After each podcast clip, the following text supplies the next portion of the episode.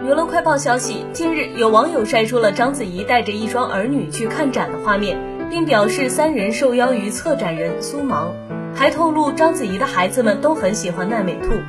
此前曾传章子怡与苏芒闺蜜情破裂的传闻，当年苏芒离开时尚芭莎后，与章子怡一同出席活动，而在章子怡晒出的照片中，她被质疑故意将苏芒裁掉，只留下了她和刘嘉玲、章泽天。刘雨欣的四人合影，因此引发了不小争议。针对关系破裂的传闻，章子怡和苏芒都没有回应过。